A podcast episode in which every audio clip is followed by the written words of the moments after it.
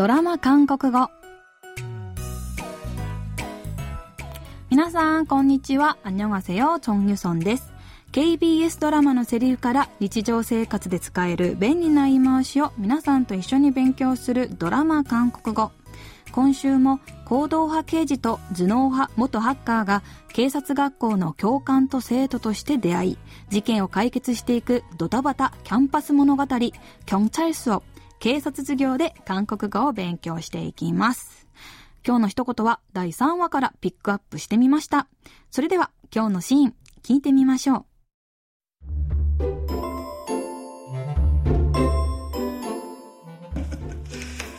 어, 오늘 첫 수업은 권 교수님이시죠? 네. 살살해 살살 애들 초장부터 잡지 말고 살살해 살살해 살살해 警察学校の教授たちが集まって会議をしています。教授部長を務める三博はヒョクピルに、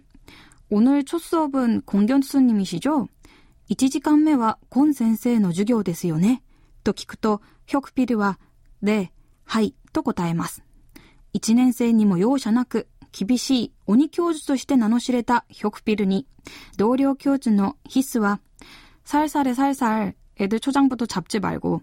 お手柔らかにね。また生徒泣かしちゃダメよ。と話します。今日はこのシーンから、살살해お手柔らかにね。を練習してみましょう。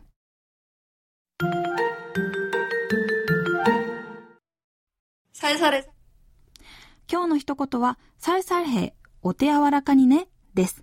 살살を辞書で引くと、たくさん意味が出てくるのですが、 ここでは力を入れずに軽く触ったり、吸ったりする様という意味で使われていて、サルサル兵を直訳すると、軽くして、優しくね、になるのですが、自然な日本語では、お手柔らかにね、手加減してね、あまり力むなよ、などになります。ドラマのシーンでは今年入学した新入生の授業を担当することになったヒョクピルに同僚教授のヒスがまだ1年生なんだからあまり厳しくしないで手加減して接してあげなよという意味でサルサレサルサルと言っていました。先ほど言いましたように、サルサルは力を入れず軽く触るという意味があるので、例えばマッサージをしてもらっている最中に相手が力を入れすぎて痛いと思った時、もうちょっと優しくという意味で、サルサレということもできます。